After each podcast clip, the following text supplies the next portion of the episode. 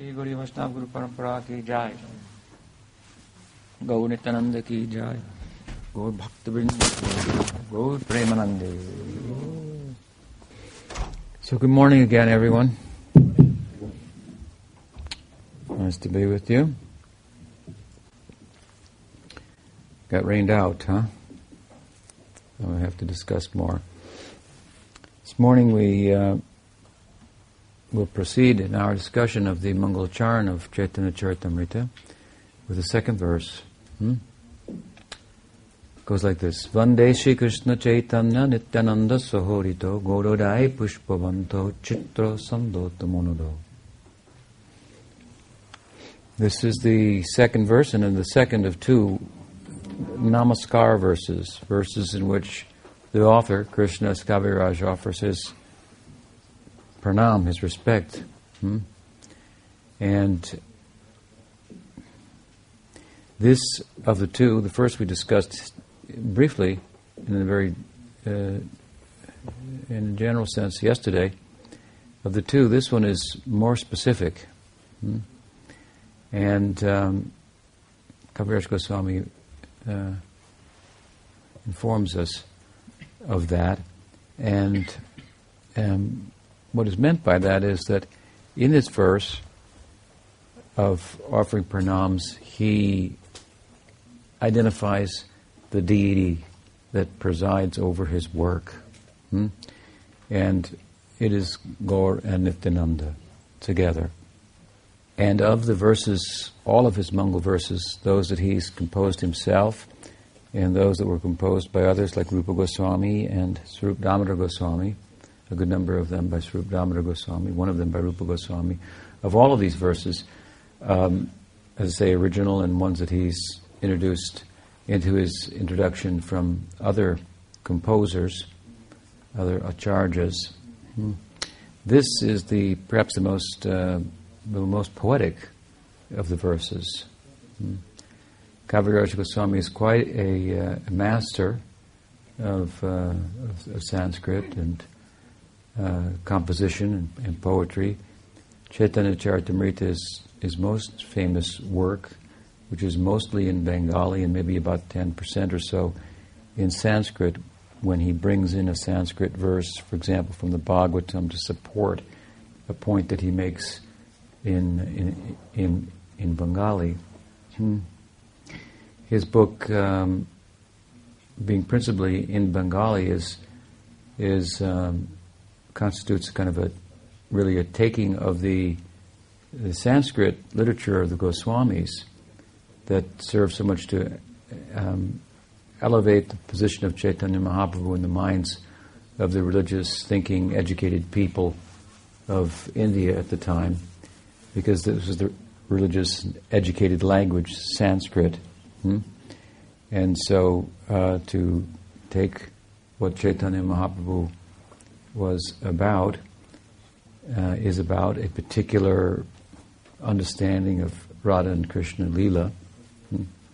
arguably the very apex, the zenith of that, the center of that, the core of that, to take that as it was written by the Goswamis about in Sanskrit. You may note that the Goswamis did not endeavor much to establish, it would appear, the divinity of Chaitanya Mahaprabhu by argument, by um, um, writing and supplying supporting verses and so forth. They did it, obviously, to some extent, but in a minimal way. Chaitanya Charitamrita is a very bold uh, uh, effort to make these points and very, very this point very clearly, very strongly. Um, that Chaitanya Mahaprabhu is is is Krishna, but the Goswamis did it in another way. Hmm? And it comes out in Kaviraj's book also. They, in other words, they established the divinity of Chaitanya Mahaprabhu, the reality of Chaitanya Mahaprabhu, the necessity of Chaitanya Mahaprabhu, if you will, the theological and psychological necessity hmm, um, for Chaitanya Mahaprabhu. Uh, uh, that means to say the psychology of Krishna. Hmm, that we talked a little bit about last night. That if properly understood, his necessity, his psychological examination of himself. Hmm? Uh, in kind of existential crisis, as I referred to it. Hmm? What is it? Uh, am I God? Hmm? Uh, am I the king of love? Looked like Radha understands love better than me.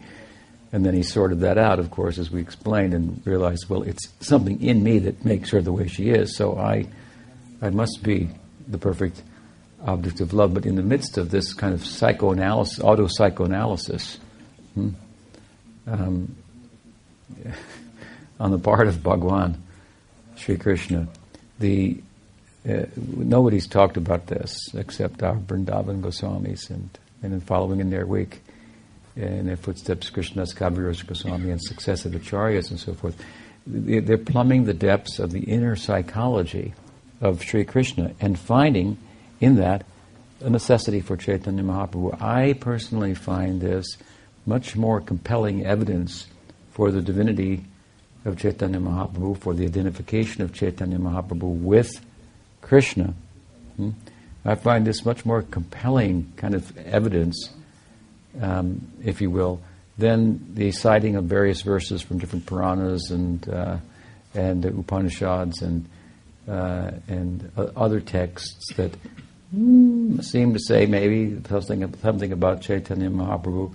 That, with the exception, I would say, of the famous verse of Srimad Bhagavatam's 11th canto hmm, that was uh, uh, commented on uh, to uh, give support to the idea that Chaitanya Mahaprabhu is, is Krishna by Jiva Goswami under the influence of Sanatana and Rupa Goswami, commented on in a way that it's never been commented on before but such that if you hear that commentary, you think, how could someone uh, translate it otherwise? Hmm? It does speak so directly about Chaitanya Mahaprabhu. So, Mahaprabhu. so with the exception, I would say, of that verse and, and a couple of verses that, that, that follow it, hmm, that are connected with it, and, the, and half verse that precedes it, in the very central uh, text, I mean, the Bhagavatam itself, it's fairly significant. Aside from that, as I say, the, the exploration on the part of the Goswamis of the psychology of Krishna, this is very extraordinary, is, uh, makes for very compelling evidence for the necessity of a solution to the, the psychological issue and crisis that Krishna finds himself in. And so we have to look for a solution, and that will obviously be another Leela, hmm?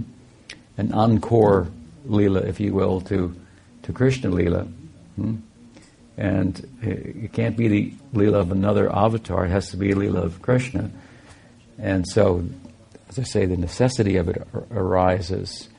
And um, hmm, this I find uh, very compelling and very um, deeply insightful and something that stands uh, uh, um, as very compelling evidence as to the, the, the, the, measure of the devotion of our Gaudiya acharyas, founding acharyas, Rup, Sanatan, Jiva Goswami, and so forth, their devotion to Krishna, to Radha and Krishna.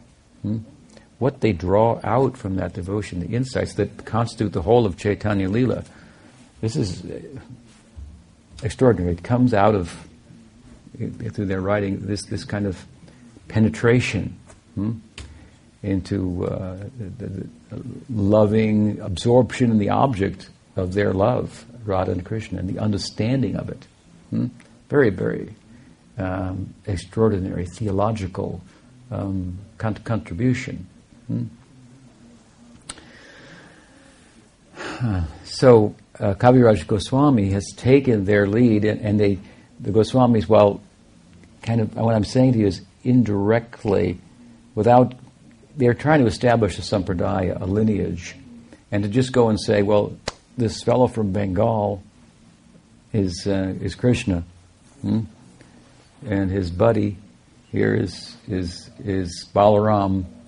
Um, who will listen to that necessarily? Hmm? so uh, that's. It got uh, had Goswami had a little something behind him already, hmm? in the, all the works of the Goswamis, hmm? to to draw from, and then come out in Bengali and make the case, so to speak, very directly, as he does, um, as we'll hear as we as we go on. He does it in his Mangal Charan. Um, but uh, um, the Goswamis did it in a, you kind of, Prabhupada used to use an analogy. It must be some kind of Bengali analogy, but anyway, uh, he, he, he would say, in like a plow, or in like a needle, and out like a plow. It's kind of odd, but if you think of, if you go in like a needle, it's a very small hole that you will make.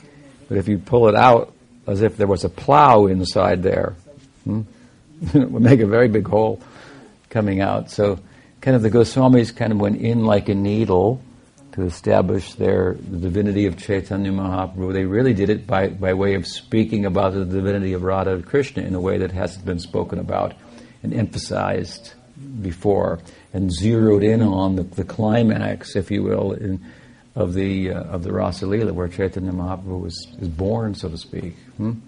the genesis of Chaitanya Mahaprabhu. So the in like a needle, without directly underscoring the position of Chaitanya Mahaprabhu. Many of their books, pranams to Chaitanya, hmm? to Bhagawan Chaitanya, something like this, a few words. Hmm? Um, nothing like what Krishna Das has done, which constitutes coming out like a plow, so to speak.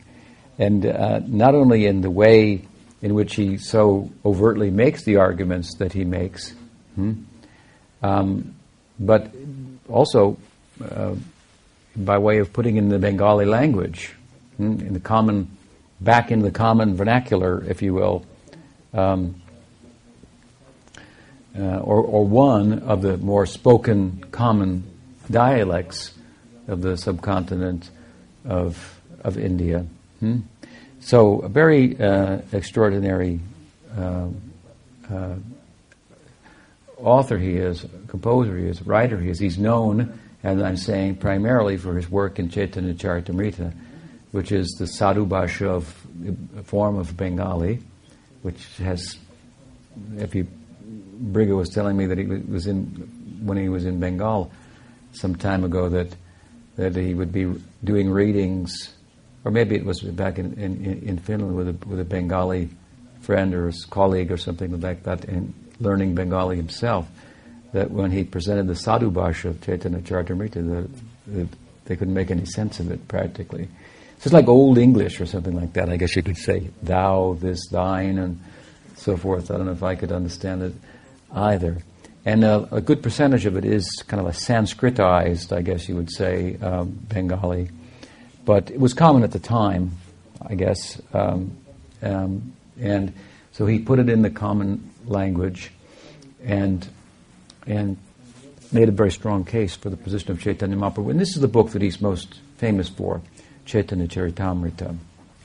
Uh, people have argued in, in today in academics, and I think well, that uh, Chaitanya Charitamrita is, is kind of a, a literary form in which the orthodoxy of Gaudiya Vaishnavism was a, uh, through which the orthodox position of Gaudiya Vaishnavism, uh, its theology and philosophy, was established. Hmm?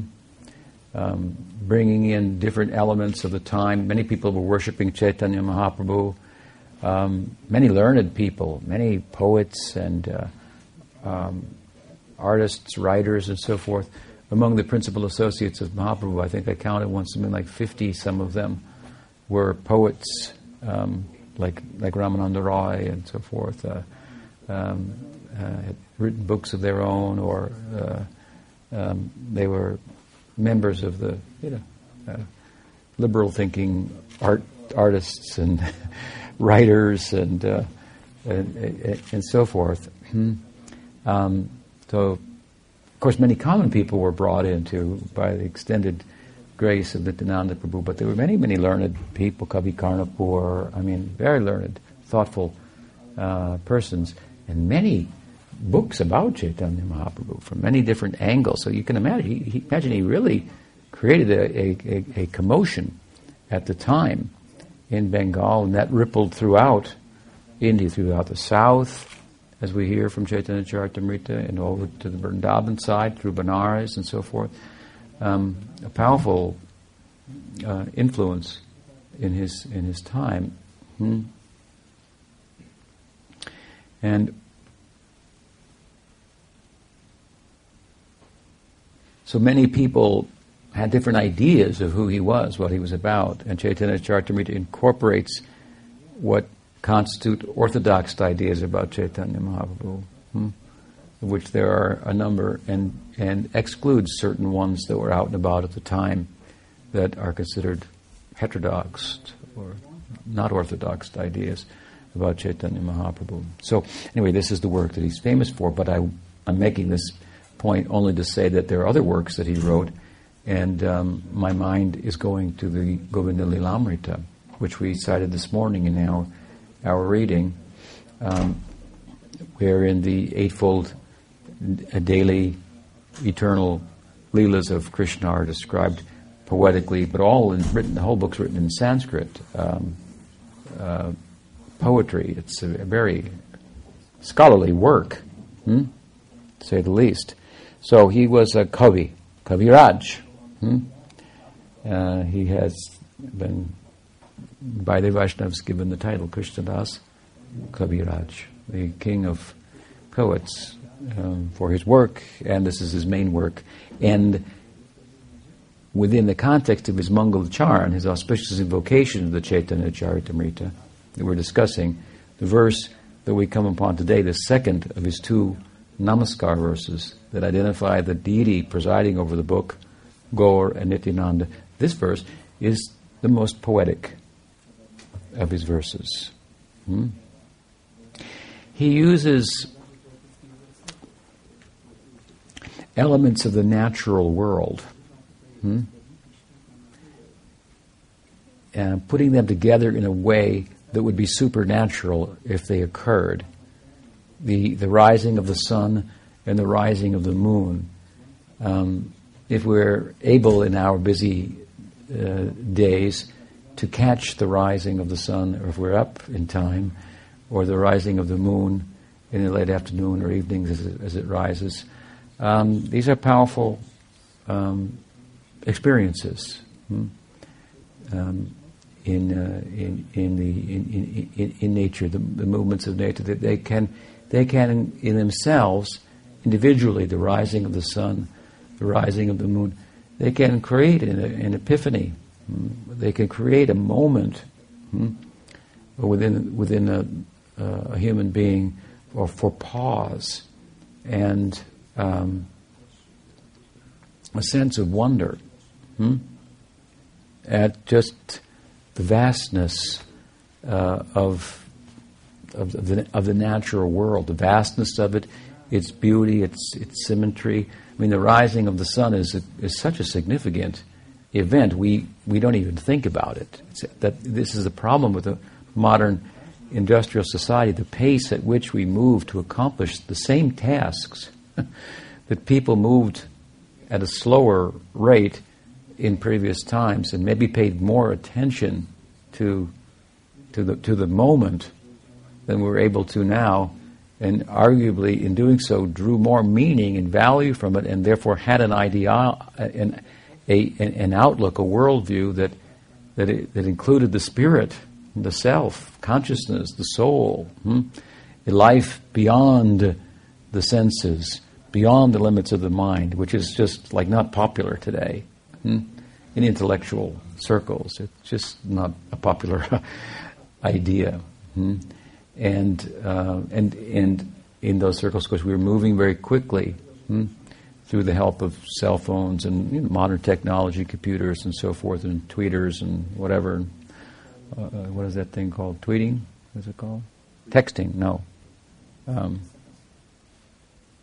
Tweeting? Twitter? Twitter. Twittering. and so forth. I mean, you know, it's rather interesting. um, reporting, self-reporting to your, your audience about your every breath. Uh, I don't know how much it really constitutes paying attention to your to your to your breathing, and uh, and all of that uh, involves, and the fact that you know you'll run out of breaths at some point. Um, and so it, it, I think it, it, it tends to mm, move us at a pace that's much faster, but does not result in accomplishing that much more in terms of the vital necessities of life to have shelter, hmm, to have um, comradeship, hmm, uh, partnership, affection, uh, to have uh, a good meal. In fact, we could we get a bad meal at such a pace, moving quickly, and then the food has to be cooked very quickly, and so on and so forth. So, uh, of course, these are arguments as to the value of modernization and, and industrialization and, and, so on, um, which, of course, may be replied to with regard to the food argument. Well, you know, how could we ever feed this many people? Hmm. By other means, then the question can come: Well, do we need that many people? Does everybody need to have that many people? anyway, so uh, uh, there. Uh, uh, we move at a fast pace, and sometimes, at least I, we can say, I believe, with some conviction and in a compelling way, at the cost of observing some of the wonders of nature that can create within us a, a kind of an epiphany and a moment of awe and regard. Hmm? Um, the, the, modern movement of, of uh, that constitutes an attempt to conquer nature, harness her, use her for our human uh, purposes, and, and, and, and so forth does not create that same kind of fascination and awe necessarily. It can in some areas, I suppose, as we examine nature and its vastness and so forth. But the simple rising of the sun or the moon, hmm, these are examples of very powerful events in nature that if we were to contemplate them daily, to observe them and so forth, they can uh, um, put us in a, in a space that um, is more from the Vedanta perspective, more real, a space where we don't see ourselves as the center. Hmm? Hmm? Um,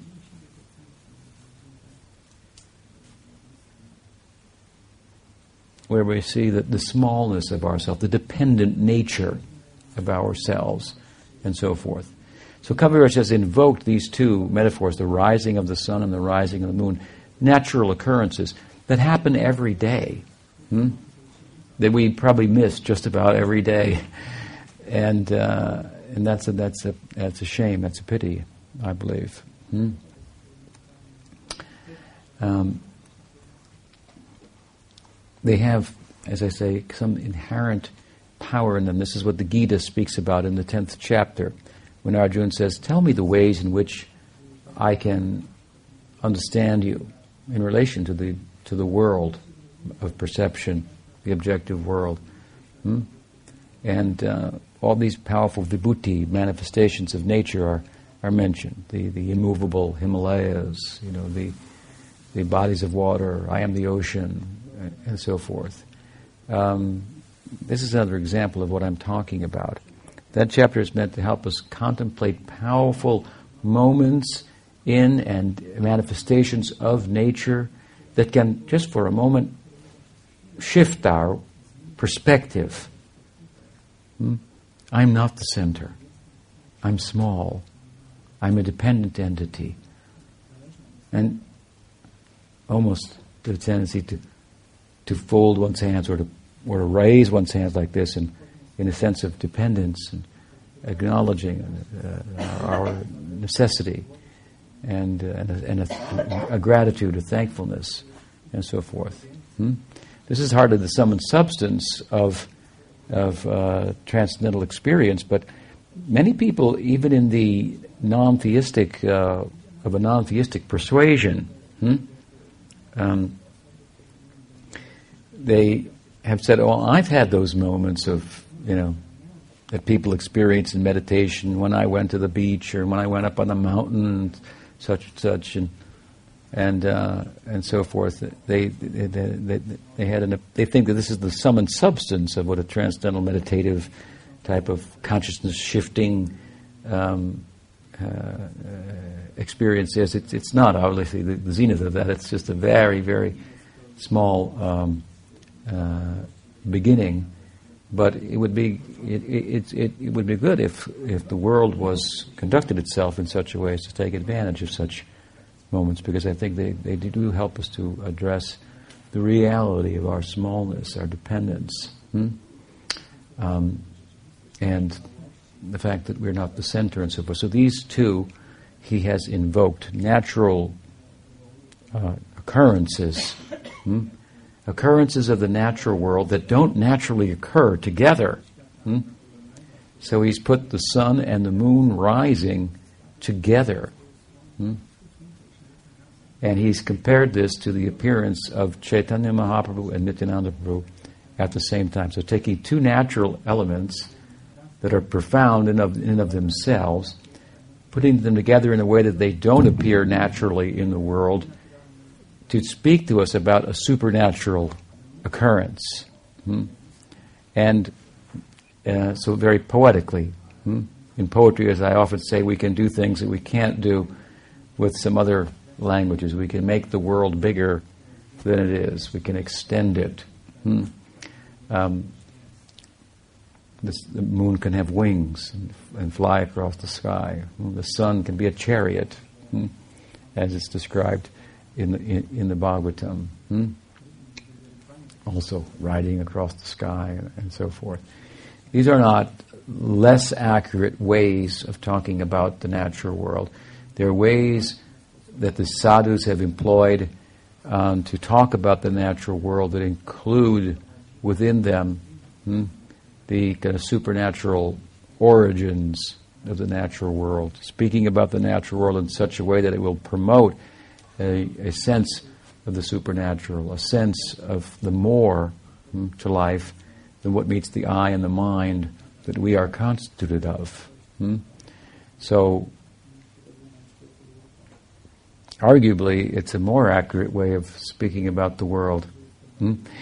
And the other attempt to accurately, mathematically, so to speak, define and explain um, and uh, and even control the world from the Bhagavatam's perspective is, well, in a word, Maya, hmm? illusion. Hmm? It, it, Maya means to measure also. So uh, the idea that to measure is an illusion, we put the two together. It's illusory to think. It's an illusion to think that you can measure it all out. And with the, the fist, if you will, uh, of your intellect, you can capture the whole, um, whole, whole world, understand it, control it. Hmm? The Bhagavatam just says in a word, it's just not possible. I think that's a very concise and accurate explanation of the, na- of the natural world hmm? in a word. Hmm? And so, not that we shouldn't measure to some extent, and for, for, for, for a pragmatic, um, from a, for pragmatic, practical purposes, we have to measure some part of the world, which we can, and then we can work with nature in such a way as to provide certain things for ourselves practically to live in the world. Hmm? But these aren't ways of answering the big questions. Hmm? These are ways of answering the how questions. How to. They're all in relation to the body and the mind and, and, and their the necessities that arise from them and so forth. Hmm? Um, so so Kaviraj Goswami puts the, anyway, these, these together in a, in a, in a and it's impossible the, for the sun and the moon to rise at the same time. Hmm, we will think, for good reason. Hmm?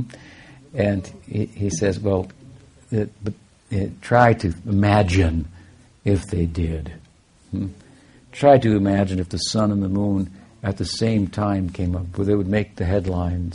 Would any other story be worth listening to? Would any other, would there be anything else on the net internet, any other news story, if the sun and the moon rose at the same time, in other words, the whole of uh, the world would be would be taken by such a, miraculous type of occurrence. And so he wants to say, this is from his perspective, hmm, the Gaudiya perspective, how significant is the appearance of Chaitanya Mahaprabhu and Nityananda Prabhu at the same time in the world. Hmm? So as much as we have faith in Kaviraj Goswami and his predecessors and those who have followed him and so forth, we should try to get a feel for what he's trying to say here. What, how much that means to him, hmm? and he feels that means to the world. What kind of contribution they uh, they um, offer these two, not just one, but two, and at the same time coming. Hmm? And he identifies them in his commentary and in his own verse with Krishna and Balaram. So Krishna and Balaram coming again hmm? and together in the world in an extraordinary, uh, with an extraordinary mission in mind. Hmm? This, of course, brings to mind the whole idea of the avatar and uh, and how it's problematic in the modern world. Hmm? The idea that God intervenes in the world, appears at different times, is problematic enough hmm? From the reasoning of modern times and so forth. Hmm? Uh, derived from experience and observation and so forth. Um, modern people haven't seen God appear in the world. What to speak of appearing like a boar and lifting the world up with his nose? Hmm? and other such avatars. Hmm? Uh, what's that all about? uh, so these are kind of things that, that, from an adibotic perspective, as I was speaking about the other day, we have to we have to think about hmm? what the Bhagavatam is is, is, is saying. Hmm? Um, uh, how does that work with modern observation, the way other people think, and, and that thinking based on ob- observation of the world and how it works, and, and, and doing the math, so to speak? Hmm? Just the very idea that God hmm, intervenes in the world somehow and it has a causal influence. What to speak of God, the self, consciousness, has an influence on the world, something called consciousness, which we can't get a grip on, which we can't measure, which we think, or some people think, must not really be very significant. Hmm? It must be just something that just kind of, let's not talk about it. Or if we have to talk about it, we have to try to reduce it to something, something like a brain. Hmm? That, oh, I feel comfortable now. It's, it's, I can get my hand on a brain. I can look at it. I can examine it. I can dissect it. I can. Hmm? So uh, this is the, the, effort in much in, in, in, the scientific and philosophical community today.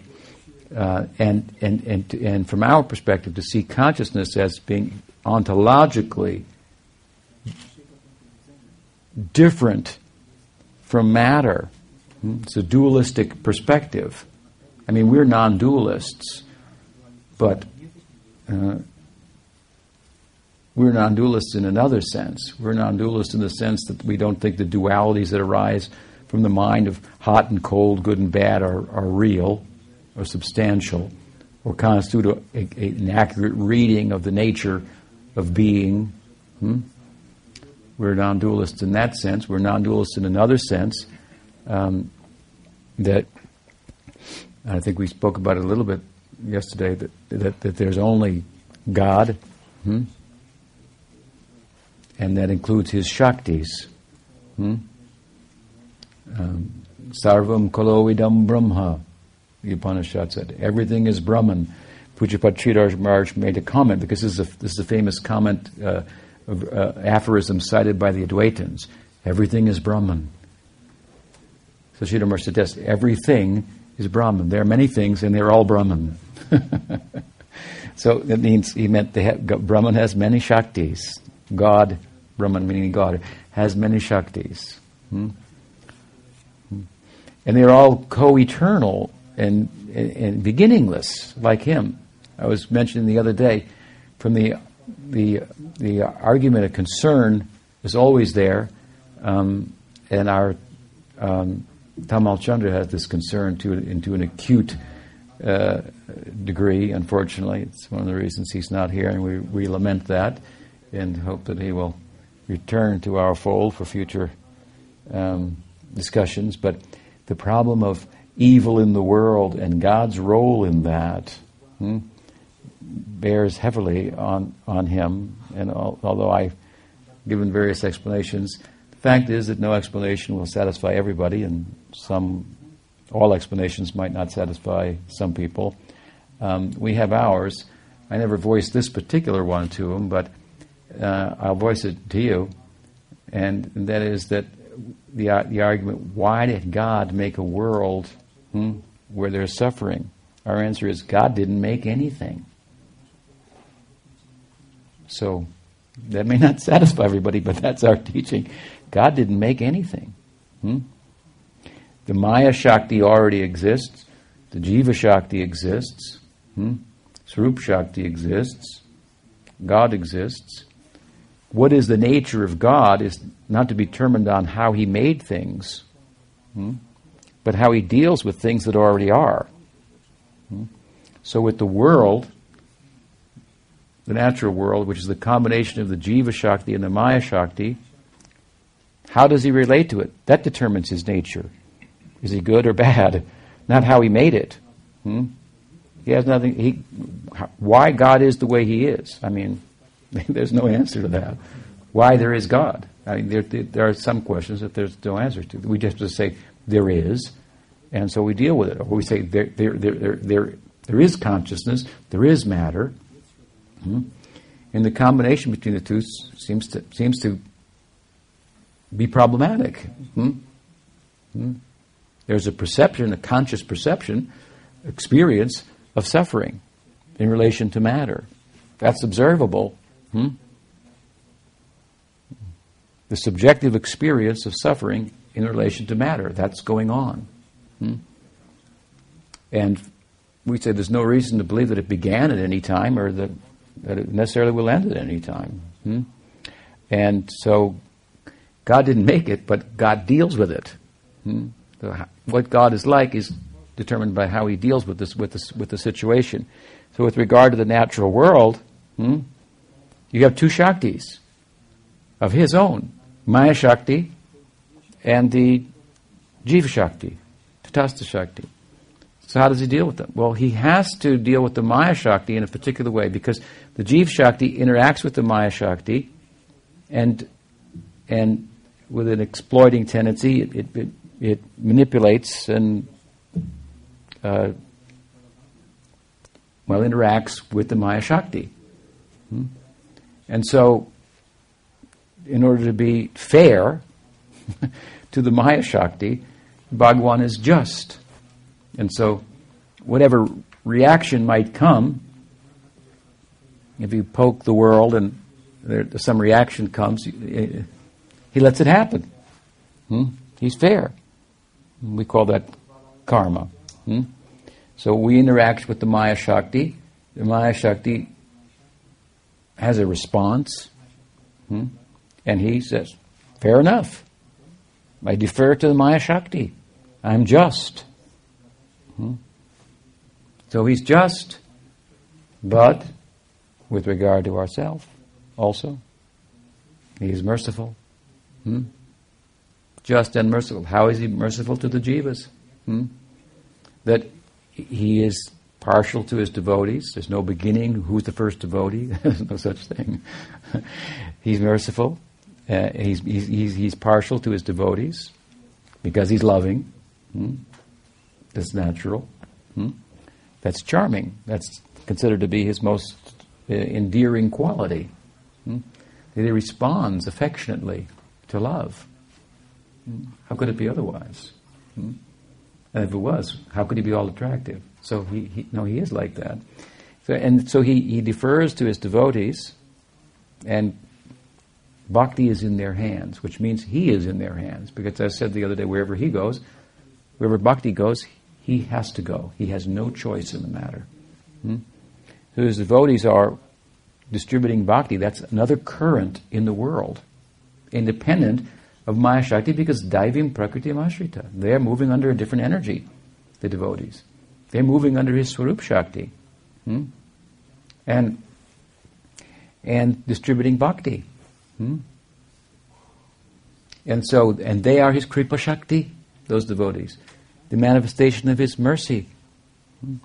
So this current, so he's also, in relation to the Tatastha Shakti, he shows mercy. Hmm? He's just, he defers to the Maya Shakti.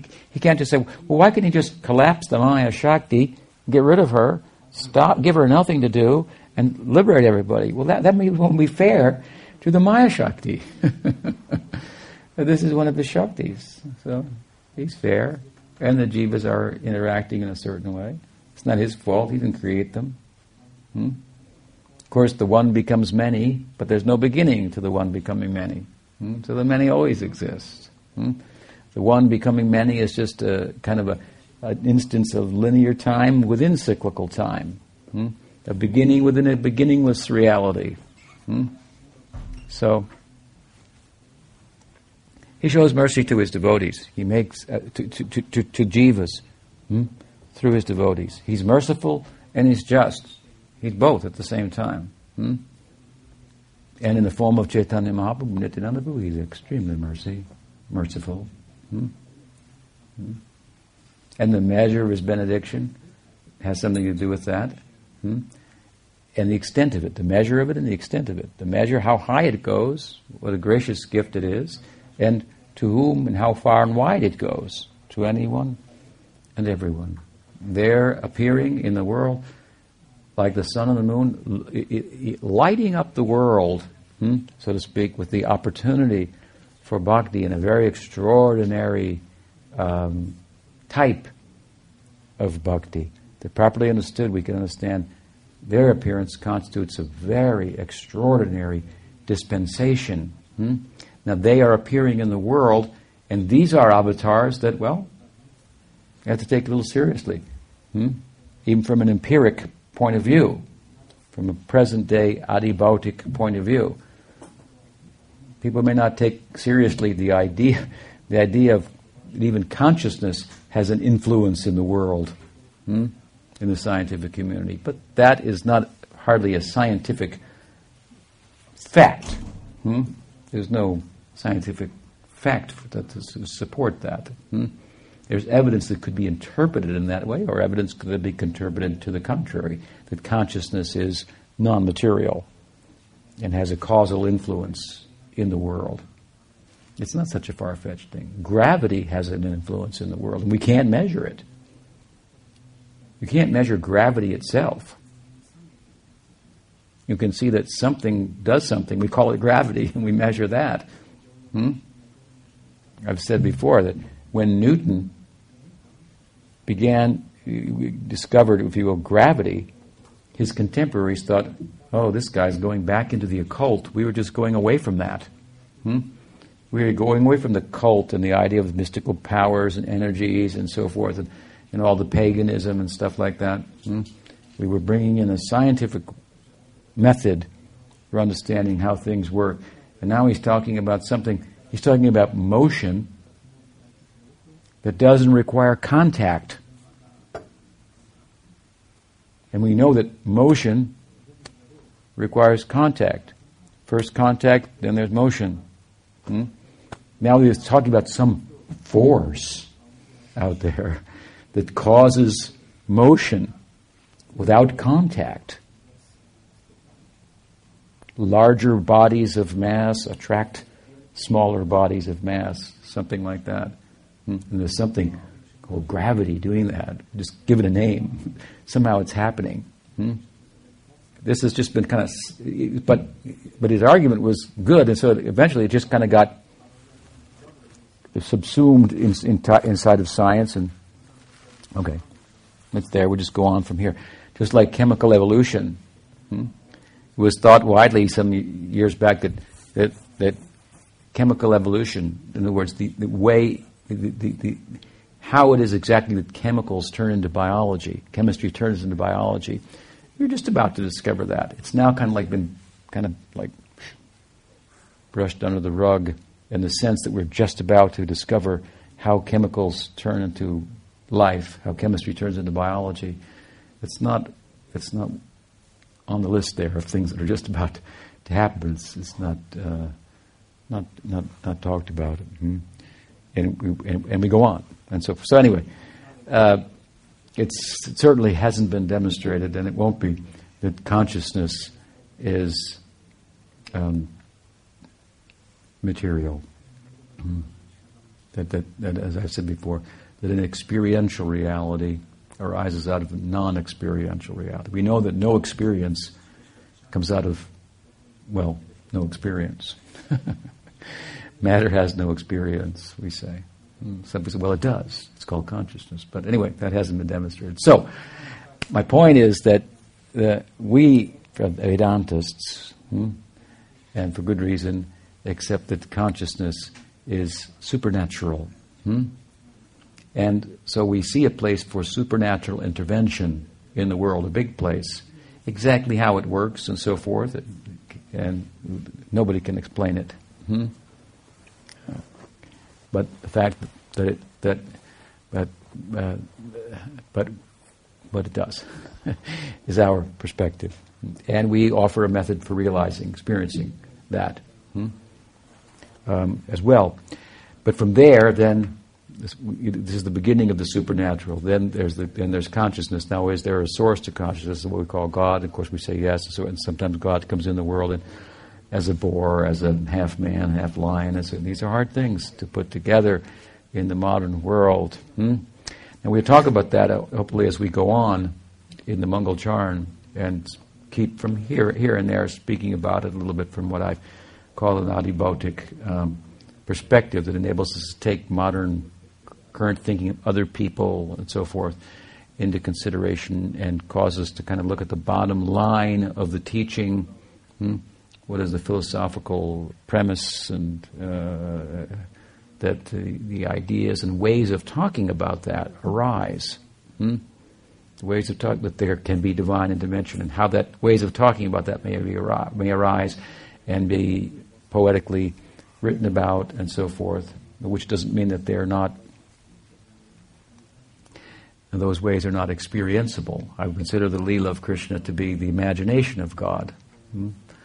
And what he imagines, of course, is more real than the so called real and objective world. So, um, uh, but my point here, just in bringing this up briefly, is that in Gaur and Nityananda, in Chaitanya Mahaprabhu, hmm, we have a manifestation of divinity in the in the world that's only a few hundred years back that many, many thoughtful people of the time wrote about and extensively.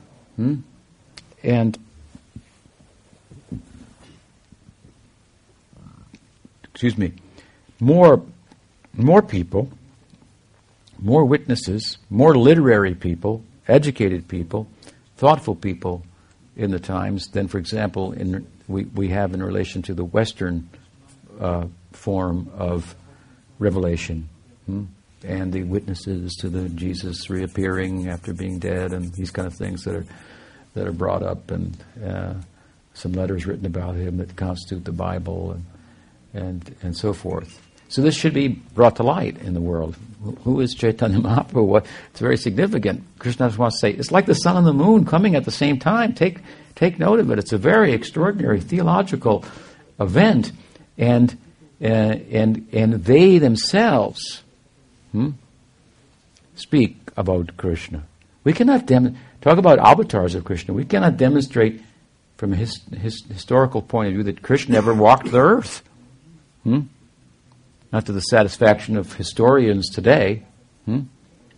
Um, what to speak of so many avatars and so on and so forth. Hmm? But th- therefore, the importance of Chaitanya Mahaprabhu Hmm? Because Chaitanya Mahaprabhu was preoccupied with Krishna, with Radha, with Nrsinga, Vamana, and, and so forth. This was very central to his ecstatic um, reality hmm? that he is a, a, form of divinity in the world by any uh, uh, definition of divinity, I think you, you, would have to reach that conclusion. Hmm? There are examples of persons uh, across the cultural divide and religious divide who have also, uh, in Christianity, for example, acknowledged um, the extraordinary divinity in the person of Chaitanya Mahaprabhu. I mean, it is very extraordinary. I say sometimes that the divinity of Chaitanya Mahaprabhu, the ecstasy that he, the ecstasy meaning ecstasy meaning experience beyond the senses and the mind. Hmm? He had experience that caused him to go beyond the mind and senses, and this is what's being documented there. Hmm? And, and, and there's no religious figure in the history of the world that is, is more um, an embodiment of ecstasy than Chaitanya Mahaprabhu. And the ecstasy is being drawn from his meditation on Krishna. But you say, well, we can't even, you know, demonstrate that he's real. That he was a real physical person. But he is having a very, he's having a very real effect hmm, on Chaitanya Mahaprabhu. Hmm? A very real, very extraordinary effect. Some people have said he was an epileptic, but as I said, as I've said, that's not a contagious disease. and we are all affected by it. Hmm? And if we associate with those who are more affected, then we'll become more uh, affected ourselves by this, uh, what Chaitanya Mahaprabhu is, is about. So, it, I mean, it's really worth eg- eg- eg- examining. We're not shying away, we're not hiding anything. If you want to say, well, you know, there was a problem long ago and the earth was thrown into the plutonic regions. God came as a boar and picked it up with his nose. And then you might want to not talk about that too much in too much detail to some people. Uh, but about Chaitanya Mahaprabhu, you can, and Kaviraj Goswami in his Chaitanya Charitamrita invites argument, hmm? which the Bhagavatam itself does. Hmm? And in that same spirit, he bring your argument, please bring them. He makes a strong argument in the next Mangal verse that Krishna is Swayam Bhagavan and Chaitanya Mahaprabhu is that same Krishna. We'll get to that. But in the context of doing that, as I say, he invites our, come, examine. And we are 500 years later, and I feel very confident to say, come, examine what we're actually saying. Don't listen to Hare Krishnas, but what we're actually saying, hmm? That was a joke. Um, what we actually mean, what, what, what this is, Gaudiya Vaishnava is really about, hmm? philosophically, theologically, we have something that that, that, that, that can uh, contend, I want to say, with modern thought and and and uh, has a, a, dignified place there. Hmm? Um, and and this is what Kaviraj Krishnadas wants to say by by the use uh, employing his metaphor. He's saying Gaur and Nityananda. These this is a manifestation of the Godhead, of the supernatural in the world. I use a natural phenomenon that's very profound, two of them. I put them together in an unnatural way, poetically, to try to emphasize to you the significance of their advent. And this, as I say, is the advent of a divinity that is empirically verifiable. At least he walked the earth, Chaitanya Mahaprabhu. Nityananda Prabhu actually walked the earth in Bengal 500 years ago. Hmm. Now you may think, or some may think, but what they did has been exaggerated and uh, you know and so forth. No, come and examine and see. Let's talk about it. Hmm? Hmm. What they say, what they're about. Hmm? Is it reasonable? What what what many reasonable people have written about them, and, and yes, they have used some poetic license to write about them, but they feel that poetry is the best language to try to speak about something that is that, that, that is that, that is the more hmm, that lies beyond the limits of the mind and the senses. That we too, the good news is, are constituted of. That's happy news. Hmm? Hmm? And the suffering of our interaction with the world that arises from attachment to the, to the, to the sense objects that causes us to think that that natural world is the real world, this is the whole problem. This is very, um, there's a very powerful objective argument one can make for this, especially when there are examples of happy people on the other side. I mean, really happy people like hmm, some of those Dwadasa Gopals, for example, that are described in Chaitanya Charitamrita. It's not only the extraordinary activities of Chaitanya Mahaprabhu and Nityananda Prabhu, but some of their associates. Hmm? Slapping the tiger like like he was a, a, a kitten. What, was his name? Um, maybe Sundarananda hmm, Gopal and uh, the activities of Miniketa and Ramdas and so forth. I mean, there are many descriptions of many associates of Chaitanya Mahaprabhu. These are happy people. And the kirtans. Hmm? You know, we were there. I said, come close, close. Come. Okay. Hare Krishna. Hare Krishna. Is it okay? Hare Krishna. Is anybody watching? Krishna, Krishna. Don't think too much about that. come close, sing, be happy. This is sadhana bhakti. But in bhav bhakti, in sadhana bhakti, we are imitating the bhav bhaktas. Bhakti coming on the senses, hmm, coming on our mind, and we're making a, hmm, okay, think about it, and we'll do it, do a step. But in bhav bhakti, hmm, the movements, the aranubhav, they're coming from emotion. The emotive component of bhakti is fully um, manifest in the heart of the jiva. Hmm? This is bhakti proper. Sadhana bhakti, the goal of is bhava bhakti. And we find this kind of bhava bhakti and prem bhakti in Mahaprabhu's associates. The description of Sarvabhauma. Sarvabhauma, this is a good example. Sarvabhauma standing on the roof. I've cited this in my Shikshastakam commentary of, uh, of, of, the, of the temple, you could see at a distance that here come 200 plus associates of Chaitanya Mahaprabhu from Bengal. Hmm? And they're coming for the exclusive purpose, not even of seeing Jagannath. Every pilgrim from every um, uh, sect and every persuasion that the king was familiar with coming to Jagannath Puri from all over India, Buddhists coming and Ramanujas coming and Madhvas and the Shankars coming and so forth, from all different schools of religious persuasion, all coming to see Jagannath. And all these 200 plus people are coming, and they're not coming to see Jagannath. Hmm. and the king is thinking, this, the king is thinking, this is extraordinary. And Sarvabhauma is going, yep, yeah. It's, and Sarvabhauma is, was a huge thinking person of his time. He's just, he's, he's known to be the, the, the most, the, the, the most uh, famous logician in, um, in Indian history. Hmm? even discussed in our time. He and his student, uh, um, what was his student's name? Um, Raghunath, Raghunath Shiromani. Hmm? Uh, these were very logical, sober, mathematical people. Hmm? And, and, and, and Sarvabhauma, you know how he was taken over by the ecstasy of Mahaprabhu. That's a f- powerful story in Chaitanya Charitamrita. It's a powerful conversion of a, of a, a very non emotional, objective person. Of course, he was a Vedantist, but, uh, but, but from, from a Vedantist and kind of a dry type of um, Vedantist, he became an ecstatic devotee. Standing on the roof with the king, and, and, the, and the brother in law of Sarvabhauma, Gopinath, is there, and the king is asking, Who's that? And who's that? And, and who's that one? Hmm? It's like they're there with binoculars or something looking. Who's that one? And, and Gopinath who's more familiar with these associates, having left Bengal at a later date than Sarvabhauma, and that one is Advaitacharya. He's one of their leaders. Hmm? Hmm? And that one is Shivananda Sen, and this one is this one, and and and, and they're they're again they're not coming to see Jagannath. The king is like astounded by this.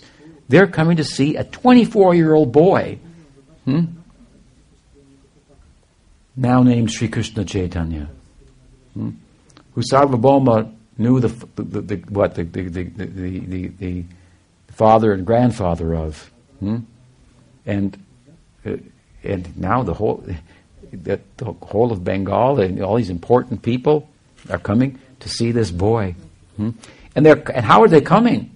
They're coming like this, with hands and above, and and they're dancing. They danced from Bengal to Jagannath Puri.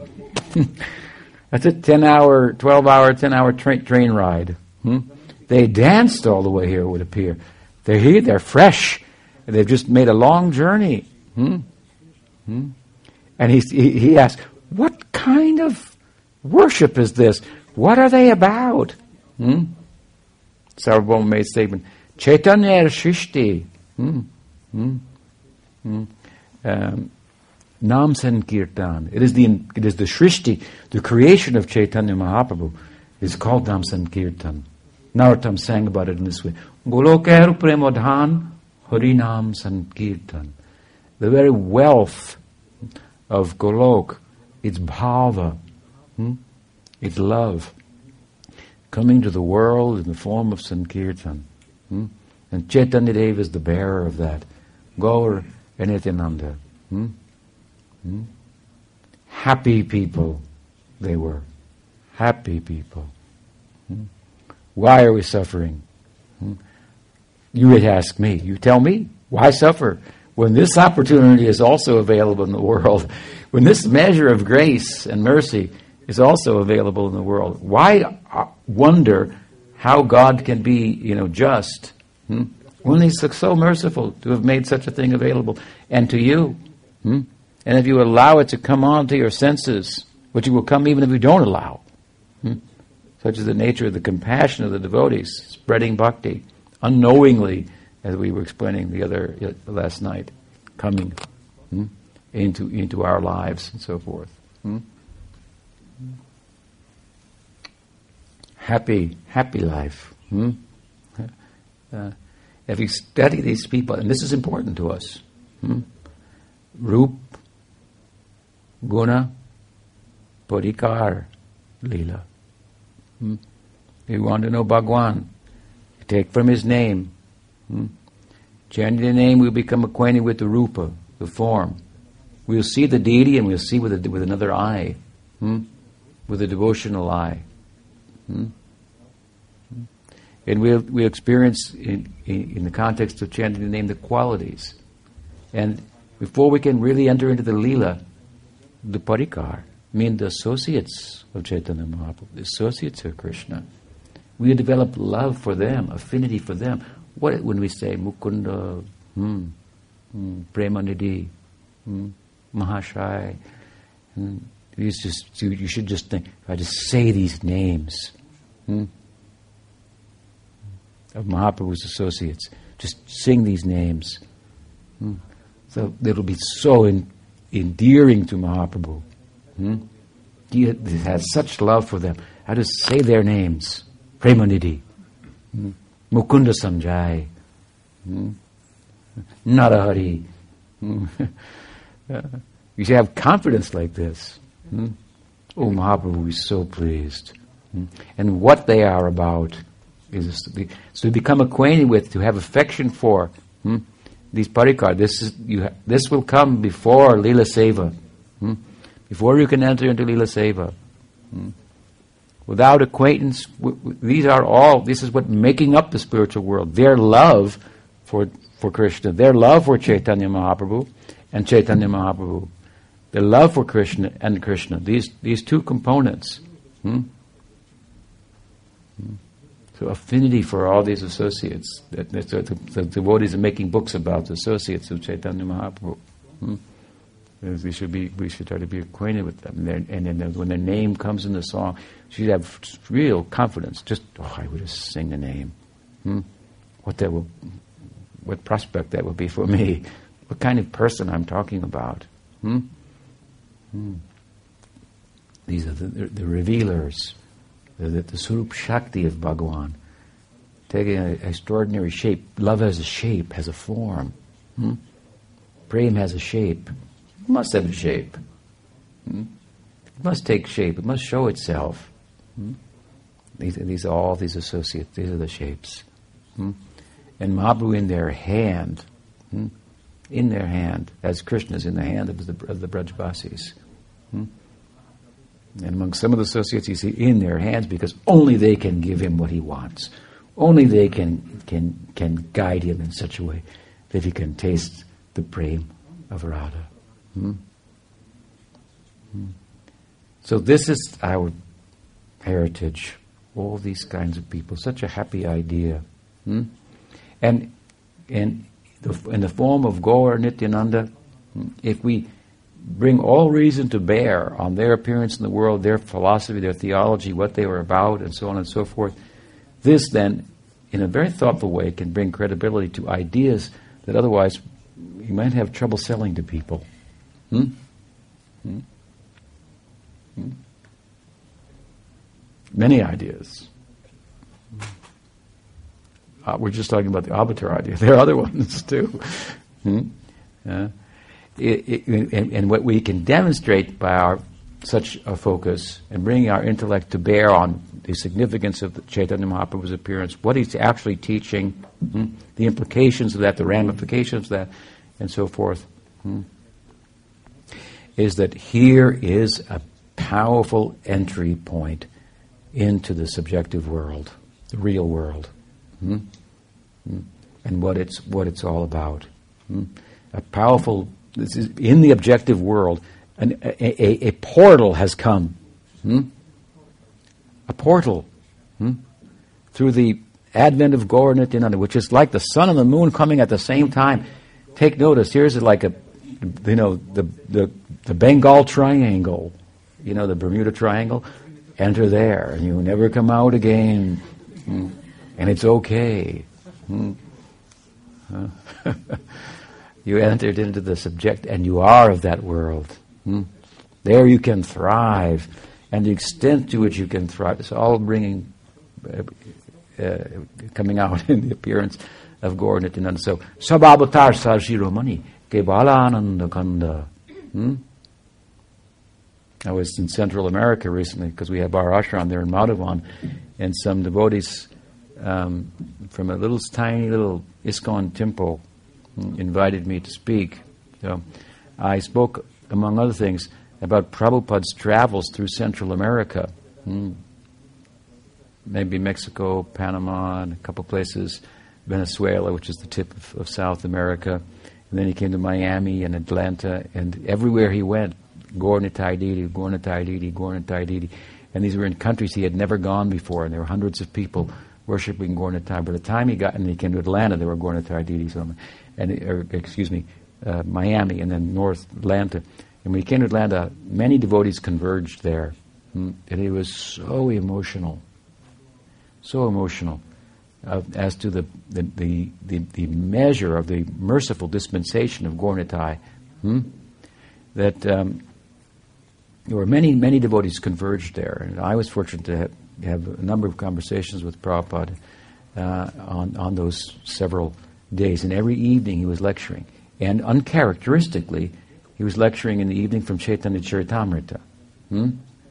And uncharacteristically, for Prabhupada, at this time in his manifest Leela, after the class, he would ask, Are there any questions? Hmm? I think Prabhupada got tired of asking, Are there any questions in the beginning? Because the questions he got were like, you know, he wished he didn't ask or something like that. So, so uh, and by the time I had joined the mission, he would say, "Thank you very much," and you know, he wouldn't ask for questions. So it was peculiar hmm, that he was. Uh, he asked, "Are there any questions?" It means he wanted to go on. He didn't want to stop. Hmm? And there was, you know, there he was sitting on his, his asana, and straight ahead was the Gaur-Nitai deity central on the altar, and so many devotees. And he had just come, like I say, from foreign countries, even that he didn't even speak the language in and Gaur-Nitai had gone there ahead of him. Hmm? And there were devotees waiting for him there. Hmm? And so one, one night on the seat, he said, Do you know the song of Lochan Das Thakur? We're looking like, Who's Lochan Das Thakur? you know, practically, what is big of what is this song? Hmm? And so then Prabhupada began, be, began to, to sing it. Hmm? Paramakaruna Pakundvijanna Nitai Gaurachandra Sabhavatar Sarashiromani Kevala Anandakanda. Then he would add his own refrain. Abutara Abutari Avatara Avatari Kevala Anandakanda. And it's this one two beat. Huh? How do you call that? Two time, is it? Dota? Dota. Which we are more familiar with. So, so nobody knew how to play the mridanga. so was, uh, he was trying, and so, then also uncharacteristically Prabhupada give me the mridanga. We were just like, wow, he's just really taken by this Chaitanya Mahaprabhu. it was very compelling. So he, then he began to play. Hmm? My godbrother Tamal Krishna Maharaj was sitting next to me. Said, "That drum playing is like that. Must be what like the gopis' foot dancing is like when it touches the ground in the Rasalila. Listen to that. We're trying to listen, and Prabhupada's singing, Kebalananda Kanda uh, Paramakarana Pahundvijana. Hmm? These two, hmm, Dvijana, these two persons, they're Paramakarana, extremely merciful. Paramakaran, Pahundvijana, who are they? Nitai Gaurchandra. Hmm? Hmm? Sarshiromani. They're the, the crown jewel of uh, essence of all avatars. And what is their path? Is it karma kanda? Is it jnana kanda? No, kevala ananda kanda. Hmm? It's keval, only ananda kanda. Hmm? Only the path of, it's not the karma kanda, it's not the jnana kanda. Hmm? Even, what does he want to say bhakti kanda, but ananda kanda. Hmm? Where ananda is taken to its fullest measure, hladini. Hmm? And the ecstasy of, of, of, Radha for Krishna. This is their path. Hmm? Chaitanya Mahaprabhu directly giving it, Nityananda Prabhu giving support. Hmm? And bringing support. And creating further support for that. Hmm? Through his disp- dispensation. Hmm? Kevalananda Kanda Avutara Avutari. They are avatar, they are the avatari, coming as avatars. Hmm? Hmm. That song was in Atlanta Temple. That song then Prabhupada used to sing, you know, Jai Radha Madhav before every class, so they replaced it. Then they sing they, they sing that every day. Paramakarna. I hope they still do that. That's a very nice uh, way of remembering that extraordinary event. How an instance in which we observe how much Prabhupada was feeling the merciful nature and the measure of the, the, the divine dispensation of Chaitanya Mahaprabhu and Nityananda Prabhu. He was feeling what Krishnadas is expressing in this verse. Hmm? Vande Shri Krishna Chaitanya Nityananda Sahodito Gorodai Pushpabanto Chitro Samdo Tamonudo. So, we haven't gone through it, what the words mean. Hmm? I've just given a basic um, outline of the of the of, of the feeling of Krishnadas Kaviraj that I can surmise, gather, was is behind the, the, the pen. But we've spoken for some time. What is it now? Time. So I think we should stop, and this evening we, will we'll continue, if with your permission and enthusiasm, and we'll go through the words in in in the, in the verse. See his poetry, and see how his poetry is not at the expense of profundity or um, uh, meaning and value and, uh, and, and, purpose. It's not fanciful. It's it's uh, it's an it's a very ornamented, decorated way of speaking about some very um, uh, extraordinary truths. Sri Sri Gaur Nityananda ki jai. Gaur Premanande. Any question? Yes. Uh, the question is about the analogy of sun and moon, uh, because we see that sun and moon uh, have different qualities. Like, for example, sun is very strong, but the moon is more beautiful and pleasant. So, can we make further analogy to understand who is who? Yeah, I'm going to do that tonight oh, okay. when, we, when we go through the words. Oh, yeah, so. yeah. Pushpabanto, yeah. Okay. Yeah, we can. Basically, I mean, you have to. Um, Chaitanya Mahaprabhu is the main light, and the reflected light is Nityananda Prabhu, Nitai Chand. Hmm? But we'll go into that. Okay. Try to. So, so I have a question about Maya Shakti. Okay. Also. The dark side, Yeah, dark side because from the light to the you shadows. said that that um, God not created any Shakti like Maya Shakti, but uh, they exist along with Him. True. So, but this is very difficult to understand because we hear from the Shastra that he personally he is not interested in her, and therefore she is dealing mainly with his other Shakti, Jiva Shakti, and maybe mm, he is dealing with her as Lord Shiva, but not personally as a Bhagavan. And even in, this vision of Vyasa, she's standing behind of him, ashamed. So this is difficult to understand why she she exists. Well, we can't. he, if he not if he, if he not is interested in her, Uh-huh. Yeah. not need her. Uh-huh. Yeah. yeah. Well, well, you have to understand that that that that Maya Shakti is one of the Shaktis of Bhagwan. That Maya Shakti exists. There's really no question of whether she exists. She does. Why she exists? We say, well, like I said, that, that um, you, you can say, you know, if there's light, there will be shadow. So um, something like that. But um, but besides that, you have to understand there's a there's a there's a categorical difference between the Swarup Shakti that the consorts of Krishna, who he directly consorts with, are uh, manifestations of, and the Maya Shakti. So Krishna is fully consciousness. Maya Shakti, on the other hand, is the, representation of the Maya Shakti is, is matter, inert, unconscious. So, how much of a relationship can you have hmm, with a conscious being with inert? So, we are trying to have a relationship with Maya Shakti in the form of matter, and we're finding it problematic. Hmm? So, the way we're going, because she's different, the relationship has to be different also. There has to be some relationship. So there is a relationship between Maya Shakti and, and Bhagwan. Hmm? Just like we say, the Shaktis, there's Swarup Shakti, Tatastha Shakti, Maya Shakti. These Shaktis are one and different from Krishna. But the Maya Shakti is more different than one. The Swarup Shakti is more one than different. And we're kind of in between.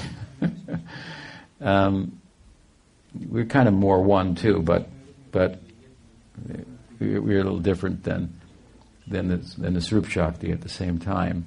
So Maya Shakti is is more different, hmm, and and so the relationship has to be different. The relationship with Sita on the part of Ram, or Lakshmi on the part of Narayan, or Radha and Gopis on the part of Krishna, hmm, is what it is because of their nature. You can't expect him to have the same relationship with Maya Shakti when she's of a different uh, constitution, a different makeup. Hmm? And so, poetically, she's described like that, standing at a distance. Um, but, but he is, he does have a meaningful relationship with her nonetheless. It's not the same because she's different um, in constitution. Hmm?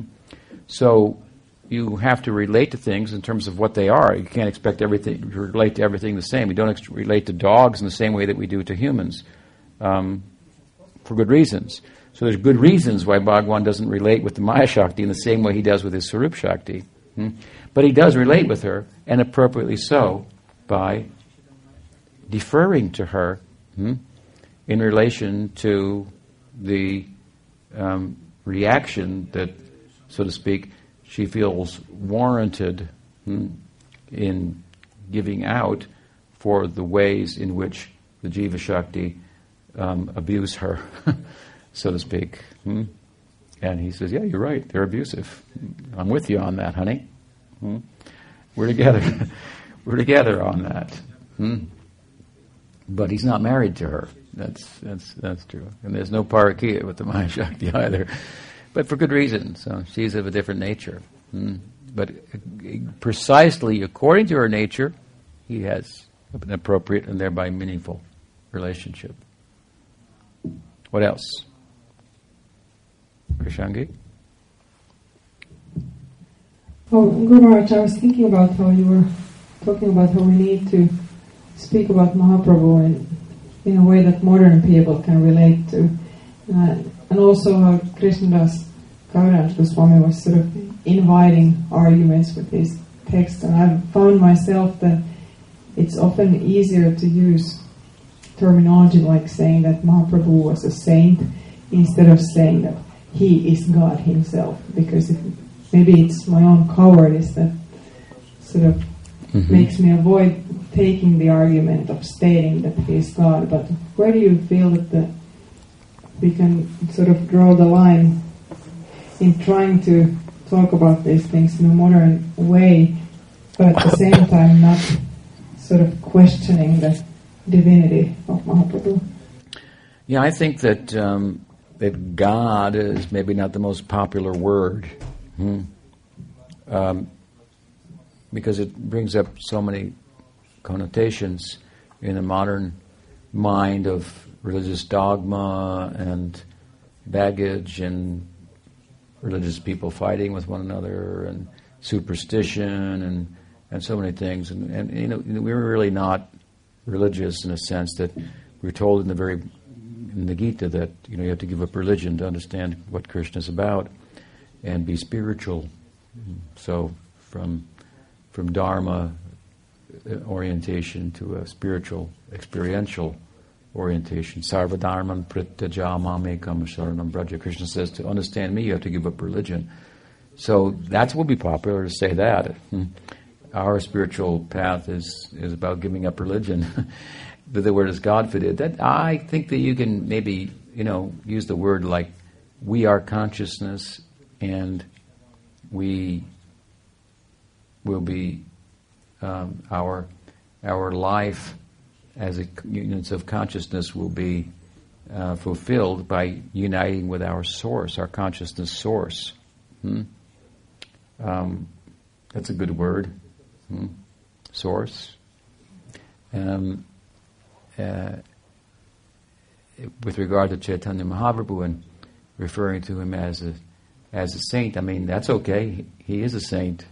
He's a he's God pretending to be a saint, and he pretends pretty good. So he, plays pretty good. so he's pretty much absorbed in the, in the role. So I think that that's not necessarily even theologically um, wrong. Hmm? It's an it's an aspect of himself that uh, it, uh, Krishna as a, as a devotee. So the very embodiment of devotion. Hmm? But obviously, the very word devotion or the word love implies the necessity of another in order for it to be fully played out. Hmm? So when we speak of a, of, a personification of, of devotion, of, of, divine love, and so forth, rather than saying God, hmm, a manifestation of divine love, um, that may be an easier sell, if you will, um, to people.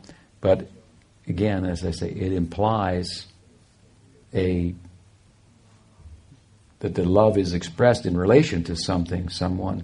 So there is another that's implied in that, and so you can say Chaitanya Mahaprabhu, in a sense, um, uh, personifies the fullest measure of of of divine love, you know, for um, our wise love for our consciousness source, something like that. that would be, you know, would, you wouldn't be uh, saying anything other than what we teach. You know, now you know to say that, and it's to say that there's there, that there's um, you know a, a, a, a, manifestation of divinity in in the world.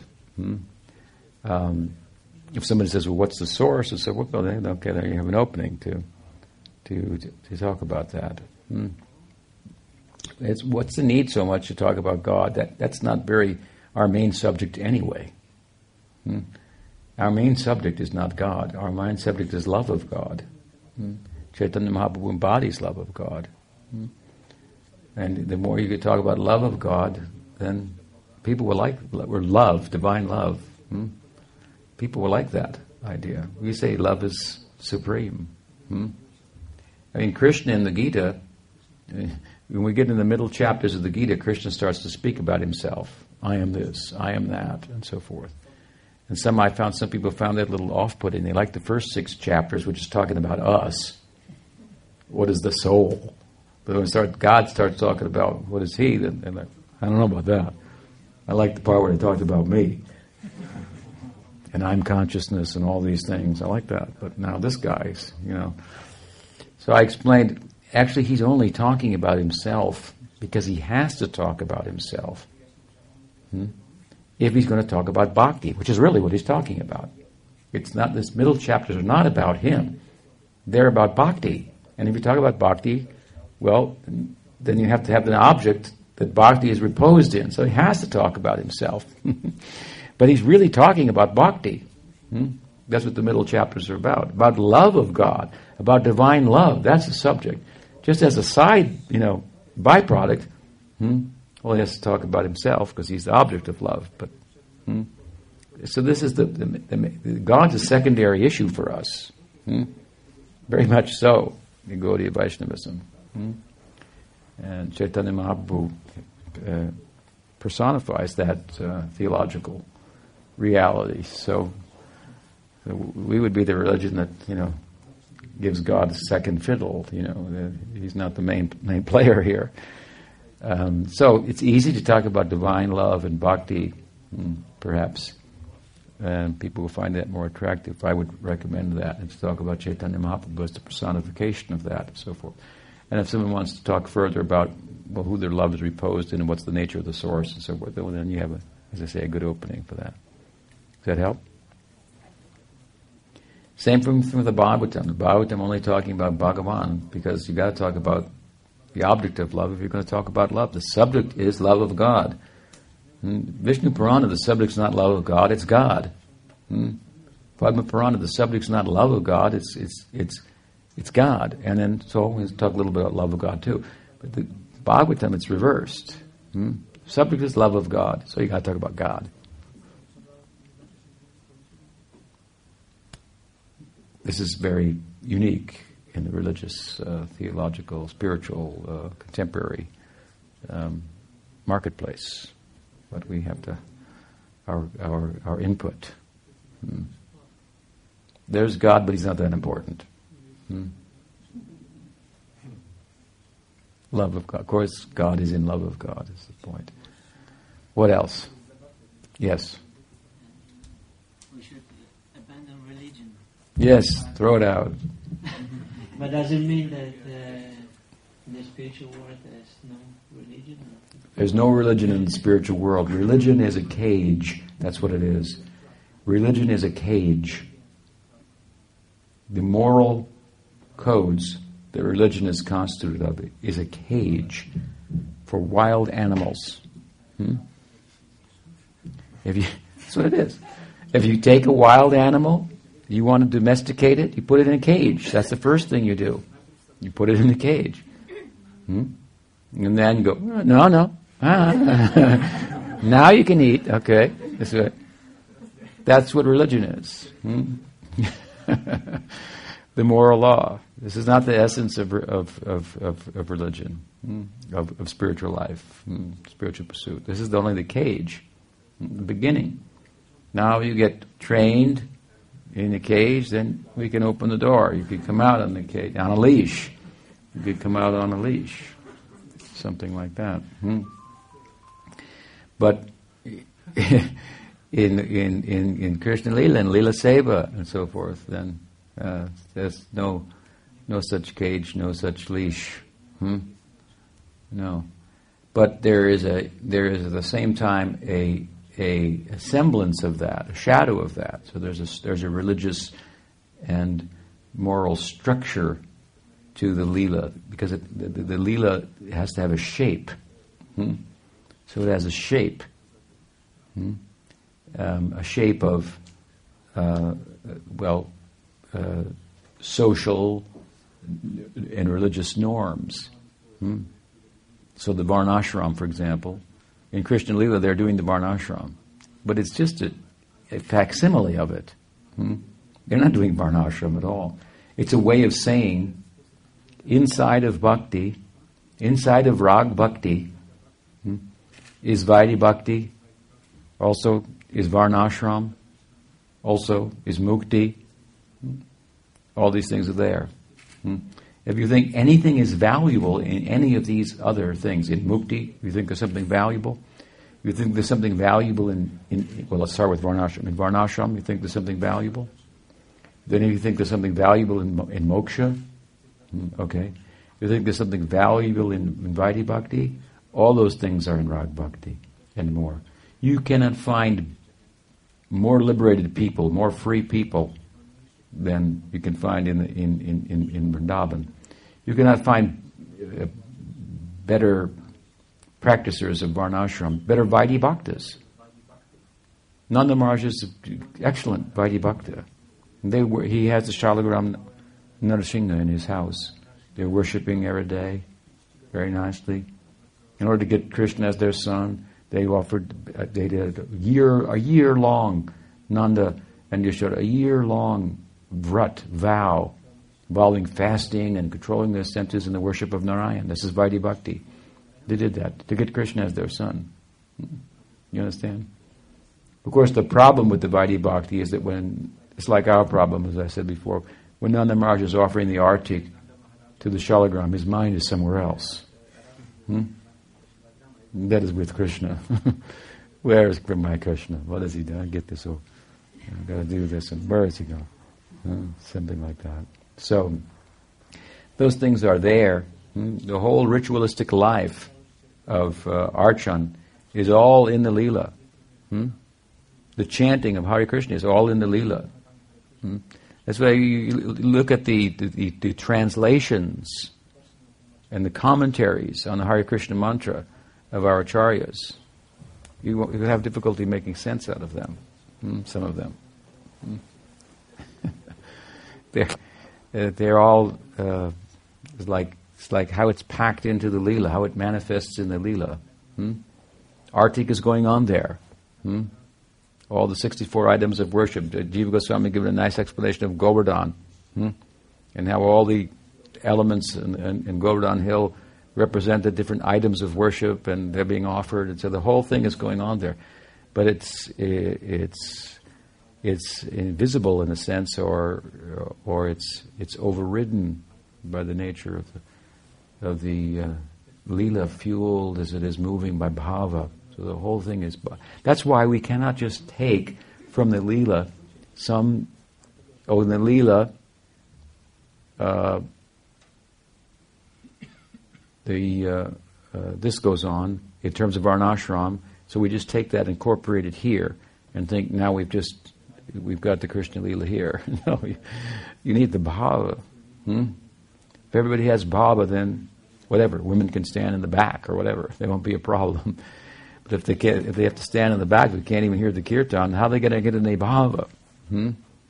Just to give you an example, there might be some rules how women and men conduct themselves in the varnashram, and it might play itself out in the lila. But we can't just take those rules here and put them here without any bhava. Hmm? And if those rules get in the way of the men or the women getting bhava, then get rid of them. Hmm? As Mahaprabhu is showing. Hmm? You understand? Hmm? He says something more. Say something more. This varnashram. That is a cage only. Hmm? A cage. Does that help? Does that answer your question? Anyway, we, we need this cage to become spiritual. No, you need bhakti to become spiritual. You need bhakti. That's what you need. You see, it's a mistake to think that if I don't do varnashram, hmm, the religious life, what will become of me? Hmm? That's a mistake. That's to think that bhakti, something lacking in bhakti, and is required from the karma marg. That means our bhakti is covered by karma. Hmm? Now, when we say you should only do bhakti, you have to look then, what does it mean to do bhakti? Bhakti has its own rules. We don't need the rules of the Varnashram. We have our own rules. Hmm? So you followed all the rules of bhakti. You follow the sadhana bhakti that's given by Rupa Goswami, for example. Hmm? You accept what's this is our our morality is this. I accept what's favorable for bhakti. I reject what's not favorable for bhakti. Hmm? What kind of person you will be then? Obviously, you'll be a religious person and much, much more. Hmm? But you don't have to te- be acquainted with all such details of Varnashram and, and, and, and things that are meant to make you religious and thoughtful and have gratitude and this is what it's meant, meant to bring about. Hmm? And have some faith in Shastra and so Bhakti implies very deep faith in, Shrad, in, in, in Shastra. Deep faith. Hmm? As we were speaking the other day. So you apply yourself, if you studied all the, all the kind of the, the structure of bhakti, hmm, then you, you, do all those things. You, you, you, people think, oh, what, an ideal person. Hmm? I mean, you won't you just okay. You will exclude all the things unfavorable for bhakti. That's pretty simple, then. You know, then you're not going to smoke and drink, and you don't have to do varnashram to stop smoking and drinking. It's already included in, in, in bhakti. You understand? we don't need a separate path Hmm? Bhakti is complete in itself. Hmm? It makes you su- re- super religious. Hmm? The religious, religious, religious, uh, the ideals of the religious life are, are realized in that, incorporated with it, even with even in, in sadhana bhakti. Hmm? Moksha is incorporated it into bhakti. Hmm? That's the idea. Does that help? Yeah. Yeah. Okay, so say one. Uh, okay, what is it? Hmm. Okay. When I'm reading uh, the stories about Prahlad Maharaj, I have all the times one dilemma because he's the example of devotee who is uh, who has no enemies and no friends. So um, one thought uh, comes to my mind: if uh, he, if if he could experience uh, the real happiness, because uh, the loving exchanging between devotees gives yeah, the happiness. So he would have friends then. Is that what you mean? Yes. Yeah, yeah, yeah. yeah. Well, when it says that Prahlad has no friends and enemies, it means that he is not um, biased. And that means that he is not a compromised person, uh, materially speaking. Hmm? So it's, it's in relation to the material world. Hmm? And when the idea of friends and enemies presented there in that in the stories of Prahlad, in the lessons of Prahlad, are about material friends and enemies. How we make enemies materially, and we make friends with it. We like one, we don't like another, and we live in the world of our mind. Hmm? I like this, I don't like that. I love my son, but I don't love his son hmm? because it's my son. Hmm? This is all material. So there's no real friendship in this, hmm? like there is in bhakti, right? Hmm? It's uh, only a semblance of, of friendship. So the idea that in spiritual life we should come to the point of being um, impartial. Hmm? If I have, if, if I'm partial, and from a material perspective, and some people like me, then I'll I'll do what they want, and, and it might be unfair, and so forth. So, what's being talked about about Prahlad is that he's above that. He's above that. He, he's he's like a a perfect politician who's not bought and paid for by any corporation. He has no friend or enemy. He's just representing God. But in the context of bhakti, of course, Prahlad loves Nrsimha. Hmm?